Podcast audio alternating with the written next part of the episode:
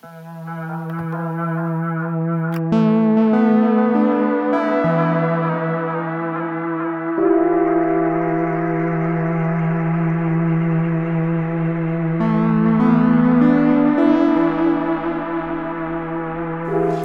and welcome to Beckett and, a monthly podcast focusing on the work and life of Samuel Beckett, alongside some of the major issues, ideas, and art of our time. My name is Conor Carville, and we're coming to you from the Samuel Beckett Research Centre at Reading University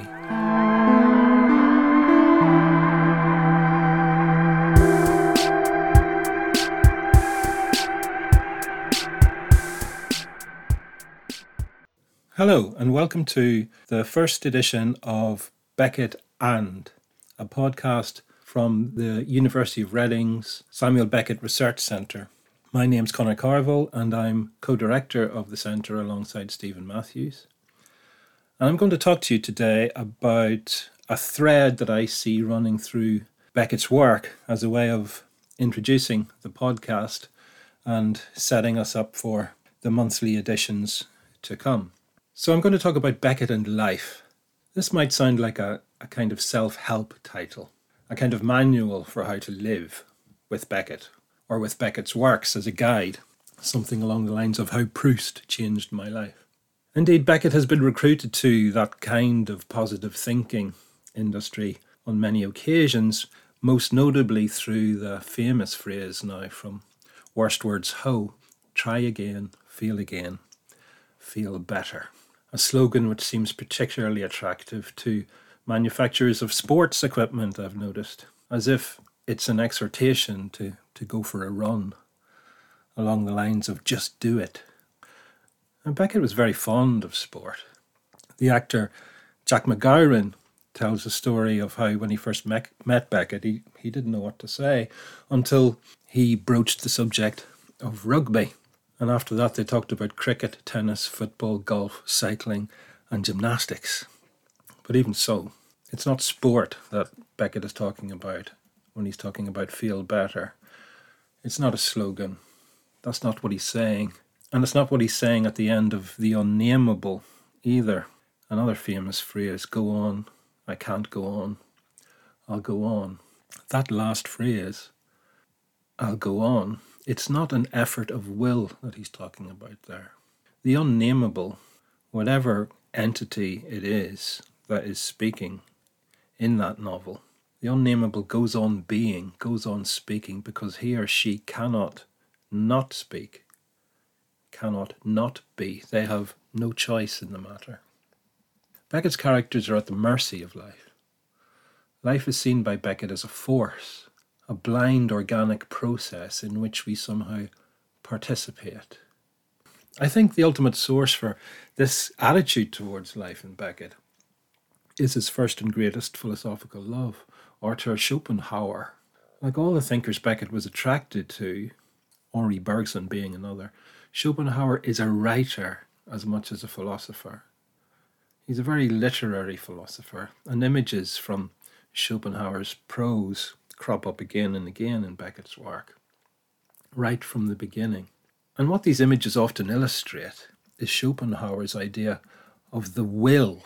For Schopenhauer, the will is a force that underpins all existence. It's a, a single unitary ground for life, or the groundswell of life, to use Beckett's own words in his first novel, Dream of Fair to Middling Women the groundswell of life. It's not attached, this life, to any being or any mind, supernatural or otherwise. It mustn't be confused with intention. It's a pure striving, according to the German philosopher.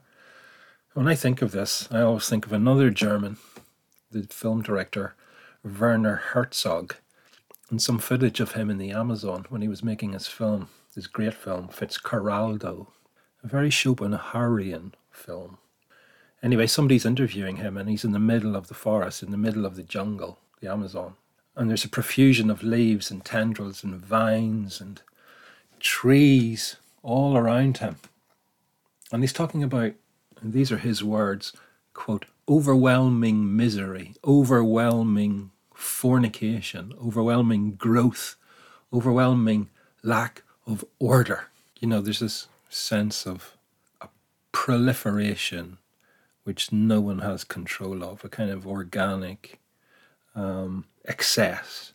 I think that's quite Schopenhauerian in a way. Not necessarily to associate the will with with nature, though. I'll come back to that. Anyway, he did love Schopenhauer, did Samuel Beckett. But again, it's not to say that this is a subjective thing, that, that this will, even though that word implies to us intention, is not necessarily a self that is doing the willing. Rather, the self in Schopenhauer and I think in Beckett is kind of flogged on by this strange, implacable drive over which it has no control. So when I'm ta- when I call this first podcast Beckett and Life, this is the vision that I'm talking about. This is the vision of life. This this idea of a force that sustains itself through us. As Beckett's character Malone puts it, my life, my life, now I speak of it as something over, now as of a joke which still goes on, and it is neither, for at the same time it is over and it goes on. And is there any tense for that? Now, one of the things that happens often in Beckett's work and this is the thread, one of the threads that I'm ta- that I'm talking about. One of the things that happens in several of his plays and novels and stories is that everything except this drive, everything except this life, is removed from the characters, stripped from them, and yet they continue on at degree zero, so to speak. You know, the players sometimes and and the prose they seem to be sometimes deliberate attempts to get at this core compulsion. And sometimes this stripping of characters is thematized and it's referred to by the characters themselves, even as they endure it. In the play Endgame, for example, the character Ham says, quote, I once knew a madman who thought the end of the world had come. He was a painter and engraver. I had a great fondness for him. I used to go and see him in the asylum. I'd take him by the hand and drag him to the window. Look, there, all that rising corn, and there, look, the sails of the herring fleet, all that loveliness. He'd snatch away his hand and go back into his corner, appalled. All he had seen was ashes. So here you see the first thing to be removed and stripped away from the character here is, is aesthetic pleasure, you know, pleasure in nature. The seals of the herring fleet. I think that's probably a reference to a painting, a Dutch painting, maybe by Van Goyen or someone like that. Um, you know, this character, the painter, can't see the beauty that um, Ham is trying to show him. Um, and that's a kind of model for something then that happens later in the play. And Clov, who is Ham's kind of servant type figure. Clov says the following, describing a similar experience to that of the madman. They said to me, That's friendship. Yes, yes, no question, you found it. They said to me, Here's the place. Stop, raise your head and look at all that beauty, that order. They said to me, Come now, you're not a brute beast. Think upon these things, and you'll see how all becomes clear and simple. They said to me, What skilled attention they get, all those dying of their wounds. Unquote.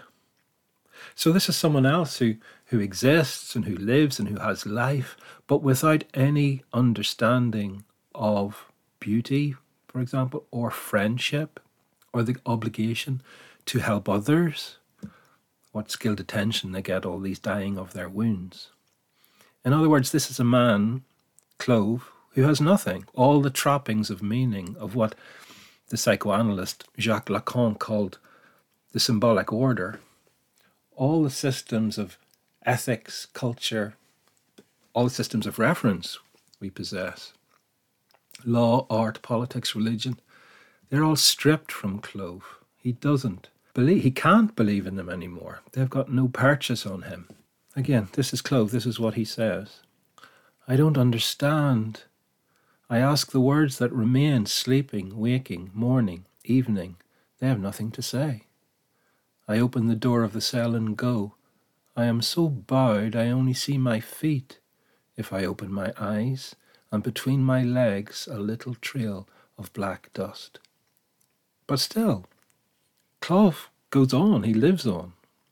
You know? As Ham says elsewhere in the play, quote, something is taking its course, unquote. But what is taking its course? What is this something? What goes on in these conditions? What lives on when everything that makes life tolerable and meaningful has been removed? That's the question. That's the question Beckett asks again and again.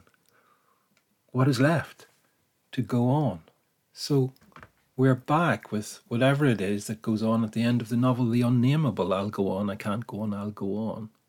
And there it's voiced again by an entity that seems to have gone through some kind of, of divestment, just like Clov.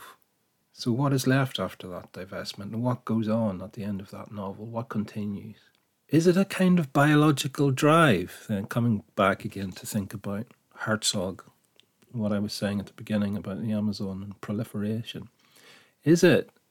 Or Beckett's characters simply, after everything is stripped away from them in, in the plays and in the prose, which happens so often, or the characters reduced to being expressions of a, of a kind of instinct or a kind of organic, purely organic urge? Are they, is it just reflex actions, breathing, sleeping, eating, drinking, excreting, reproducing? I don't think so. I don't think we can say Beckett's characters are, are in a in a state of nature, whatever we mean by that. When Ham says in Endgame that he and Clov might go sail off and join the other mammals, we can hear the irony in that. Ham and Clov are not simply mammals. That's a fond wish. Things would be simple if they were. So, no, despite the attention to the biological actions of the body in Beckett's work, and all the wheezing and the dribbling and all of that, that's not all there is to these characters, to these men and women. If that were all there is, we would not be drawn back to them in the way that we are. Anyway, as one of the characters says in Endgame, there is no nature. So, Beckett's idea of life is not political or social or aesthetic. So, those are the things that are taken away, that are removed in the course of the work. But it's not natural biological either. It's human existence in its barest, most vulnerable, most naked, most distilled, most fragile form. But it's also very hard to pin down and well nigh ungraspable, I think, what this thing is, this life. That's neither nature nor culture. And I think, if anything, that's the point. I'm going to try and clarify things a little bit by referring to something that Patrick Magee once said. Um, Beckett's very close friend, at one point anyway, his favourite actor. He once said something that's very germane to what I'm trying to get at here by talking about Beckett and life. Now, Magee knew Beckett's work very, very well too, as well as knowing the man. He knew it more deeply than almost anyone, I sometimes think. Beckett's work was Magee's life in many ways. Um, he was somebody who would have discussed the work with Beckett very closely again and again. And he once said something on, on BBC Radio during an interview on Beckett's plays um, at the same time that he was playing Ham in Endgame. So I'm just going to read that to you. This is Magee, quote, in Beckett's work, the element of diversion, the element of entertainment, the element of comment is reduced to nothing. And the element of exploration, the element of trying to find what remains after the accidentals have been discarded, is formal. And this is why I think if you don't make this distinction between the theatre as entertainment and the theatre as an almost scientific exploration of man, you miss the point of Beckett. So that was Magee, 1964, I think. This idea of Beckett's stage work, anyway, as an experiment on existence, it's an obviously this is an actor's reflection on the experience of immersing yourself in the work. Um, and that was not always a pleasant experience, as other actors, like Billie Whitelaw, for example, pointed out. Uh, Eimear McBride's uh, recent monologue that was created um, during her time as a creative fellow here at Reading, I think examines this issue as well as kind of Beckett's work as a kind of um, a trial to be undergone by an actor. But it's what what Magee says about the formal quality of the work and the way that it eliminates all the accidentals. Again, what he, he says the element of exploration, the element of trying to find what remains after the accidentals have been discarded you know, getting down to the core. I think, you know, that speaks to what I've been talking about in terms of a kind of stripping away um, of all of the things that that's that sustain us. Uh, he points, you know, the theatre as an almost scientific exploration of man, as Magee puts it. Scientific exploration, you know, an experiment on experience. I think there's something. I think just, I think that's very true. I think that it's a very useful way of thinking about Beckett's work. Um, but Magee's description reminds me of another experiment, if we can call it, if we can call it that. It's difficult to know what to call it. I'm thinking of the Italian philosopher Giorgio Agamben's understanding of of what was going on in Auschwitz. Um, for Agamben, the camp was a device for separating life at its most basic from the legal, ethical, aesthetic, and symbolic systems that constitute life as we live it, a kind of stripping away, and a, a kind of um, a perverse fascination with um, with this core of life, and an attempt to isolate it, and an attempt to kind of almost in a voyeuristic way, to see it. This is at the heart of what Agamben calls biopolitics and biopower after Foucault. And I think that has this idea of, of life as something that comes to life as a kind of substance that um, that comes to be the focus of many different agencies during the 20th century medical agencies, state agencies, um, on its most extreme version, the camps. Um, I think that also speaks to to Beckett's obsession with life. I think he's in, he's um, he's in tune with something there. He's aware of something that's going on in the 20th century. Um, a fascination with something that is ungraspable, but that many disciplines and certain forms of authority want to attempt to quantify and control. I'm getting a bit vague now, um, so I'm, I'm going to go back to the texts and um, try and explain what I mean by this. A good example is Murphy, Beckett's novel from the mid 1930s. It's set in London. It's very sensitive to the historical transformations of its time, particularly to questions of the economy and medicine and mental health. Um, in it, the main character, I'm not going to give it away if you haven't read it, but um, the main character of the title is um, he's in London. He's trying to avoid getting a job but eventually he has to get a job, and it's in a mental hospital. In fact, it's one of the new mental hospitals that were being built in the mid 1930s. Previously, those with mental health problems were incarcerated in asylums.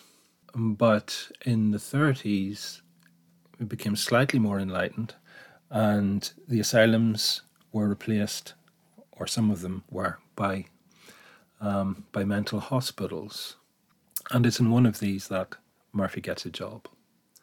Um, and this kind of transformation in the treatment of mental health is also related to a more general transformation in the treatment of uh, of health, really, in the 1930s, and a new understanding of the health of the population and how maintaining the health of the population is necessary in order to maintain the economy.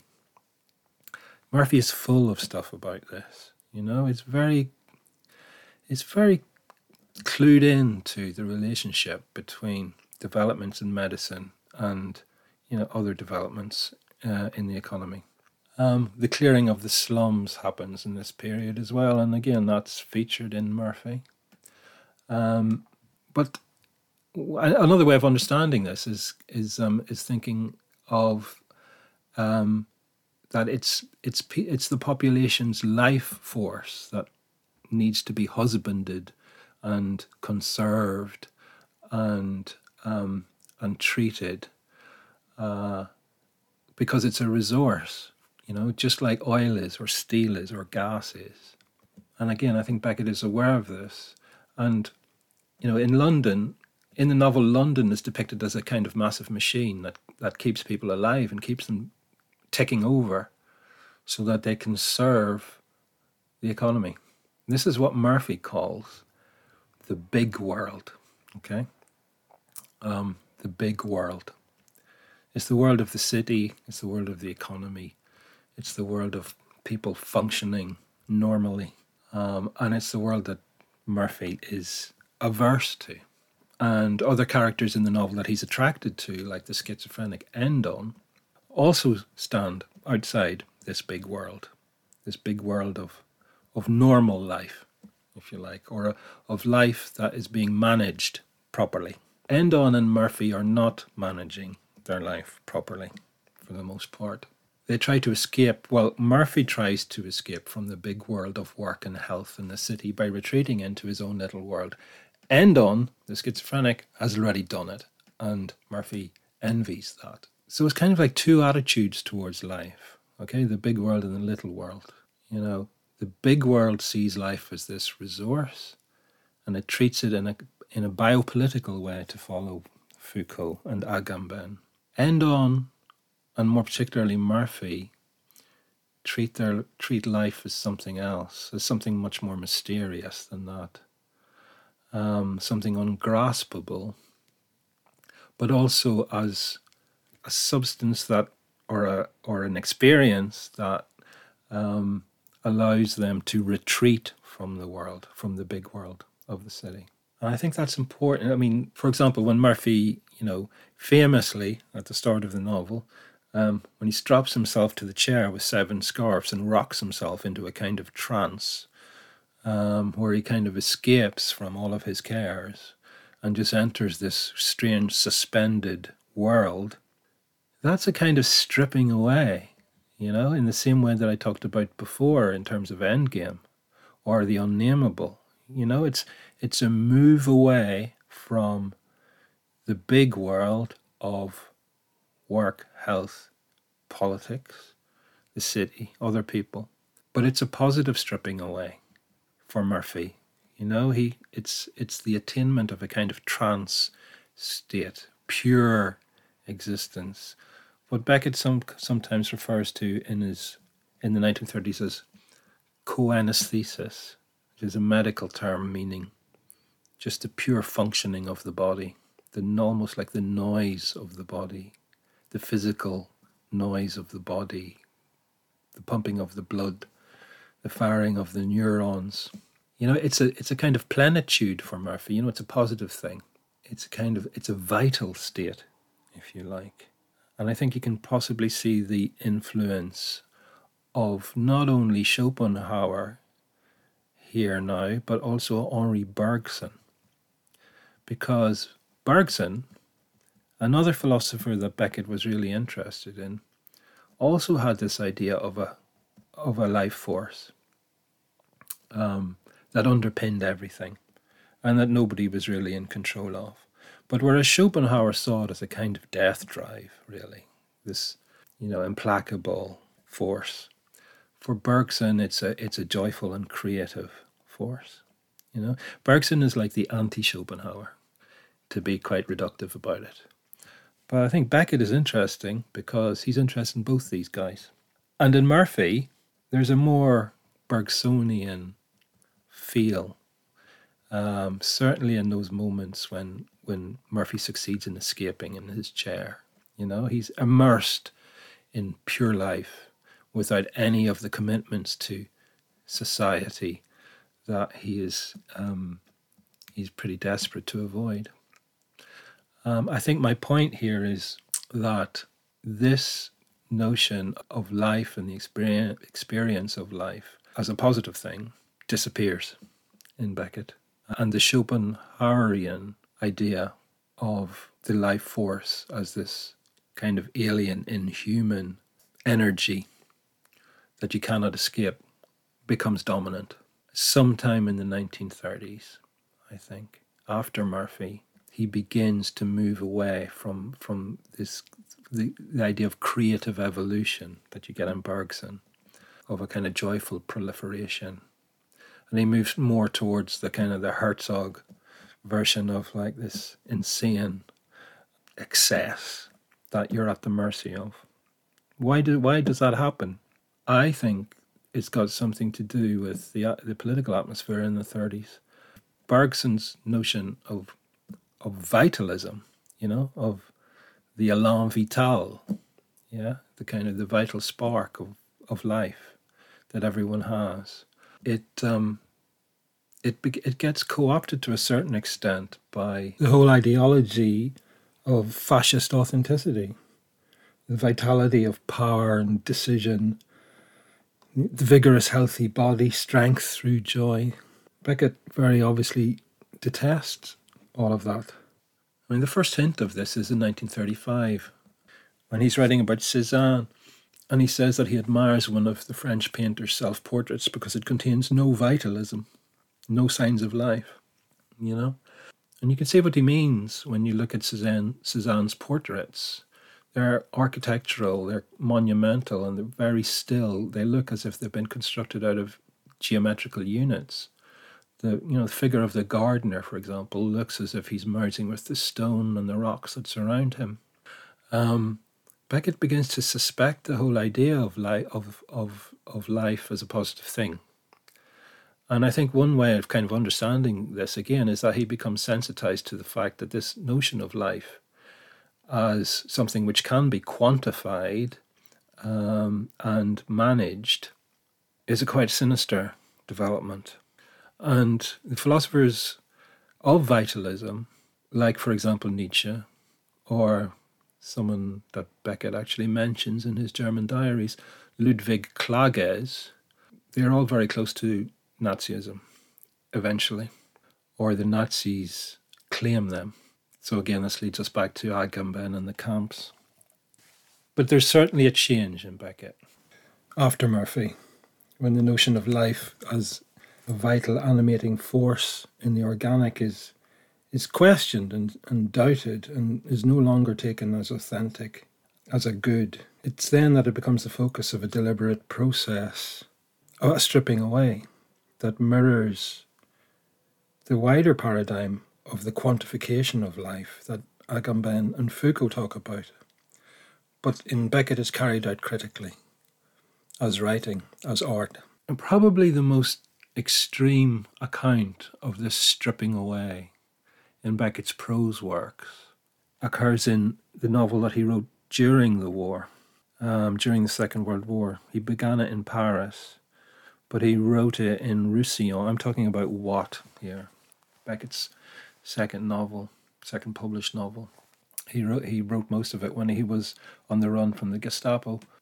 Like, there are clear connections to the world of Murphy in Watt like that novel, like Murphy, Watt, at the end of Watt anyway, it seems to take place in an institution where the main character and the narrator are incarcerated. At one point in the novel, someone mentions the villas that are dotted across the site of this institution, and that was a term used to refer to um, the units in mental hospitals in the 1930s. It was used right up until relatively recently, actually, villas. So in, Mur- in Murphy, also, there's this binary opposition between the big world of the city and the intimate little world of Murphy's private experience, the world of becoming, the world, the world of, of Bergson's Elan Vital or Durée. Okay, so there's that opposition in Murphy. In Watt Murphy's big world of the city is translated into the world of Mr. Nott's house. Okay, that um, that the protagonist of the novel, Watt, visits and spends most of his time in. As with Murphy's vision of London, this world, the world of Mr. Nott's house, is, is highly systematic. And Watt enters into it in order to work. He looks after Mr. Nott. But the big change is that Murphy's little world, the enclosed sphere into which he retreats, and the place also in which Endon lives, has no equivalent in Watt? There's no sense of a private world, a retreat from the big world. There's no sense of a little world that provides an alternative to the world of labour and bureaucracy and institutions and systems. It's just not there. Murphy has got this conventional opposition between little world and big world. Watt has a version of the big world, the systematic structure of Mr. Nott's house, but it has nowhere to escape from it or the only escape from it is into into madness. And I think that's again indicative of this change in, in Beckett's attitude attitude towards this notion of what is at the core of the human and how can it be reached. In Mr. Nott's house, this is basically the the plot of the novel, such as it is. In Mr. Nott's house, Watt is stripped of all his symbolic frames in the way that we talked about before with reference to with with reference to Endgame in Clov's speech. Even the symbolic system of language famously begins to wither away in Mr. Nott's house, beginning with the scene where Watt looks at a familiar object, a pot, but he can't link it with the sign that stands for it, the word. So Watt is is is an experiment you know, the novel is is one of these Beckettian experiments on on of you know that strips away, and not just the symbolic systems of the social, but even the cognitive faculties themselves seem to wither away. In Watt memory, for example. You know, the description of Watt's recollection of the visit of the piano tuners to Nott's house is the closest we come to an account of Watt's interior life. You know, Watt trying to remember what happened when the piano tuner visited. You know, if, if there's anything in the novel which comes in any way close to Murphy's description of how the main character feels when they manage to retreat from the world, it's that moment when Watt is trying to remember, but all he can see is is pure forms drifting. It's black. It's in black and white. Beckett describes it. it is a completely impoverished experience. You know, there's a sense of like getting down to the core of the human and finding that there's nothing there, rather than finding that there is a whole world there, which you do in Murphy. You know, Murphy is is it's a picaresque novel, you know, in the, in the tradition of Quixote, and like like Don Quixote, Murphy lives in his imagination as a defense against modernity. You know, that's that's kind of Watt happens in Cervantes, and it's what happens in Murphy. But that doesn't happen in what imagination itself seems to be another faculty that is that is lost by Watt. So it's not a question of an opposition between this bad system and private experience. Instead, the system of Nott's house exposes Watt completely, strips away his competencies, and leaves and leaves what? Leaves what Agamben calls bare life, perhaps, in the same way as happens in, in Endgame or, or The Unnameable. So, in a way, one could say that in Murphy, Murphy stays within a, within a kind of modernist paradigm of authentic experience versus the alienated experience of, of the masses in the city, in Watt there is no such opposition because there's no authentic experience at the end of it, at the end of the stripping away. The same system that manages Watt's life and that gives it order, the system of Mr. Nott's house, also destroys him and exposes him to utter destitution. And again, I think this what accords with Agamben's grim account of the relationship between the management of life as a resource for the economy and the space of the death camps. I just want to say some brief things about Beckett's account of life in, in the post war novels. I feel that these novels, in a way, represent a step back from the extreme position of Watt. I'm talking about the trilogy here. I'm going to concentrate on Malone Dies. Again, you have that institutional setting in this novel, just like in Murphy and Watt, and and once more, Beckett explicitly reflects on life, the idea of life. He mentions it often, the role of life in the space in which Malone is incarcerated. Unlike Murphy and Watt, however, Malone dies.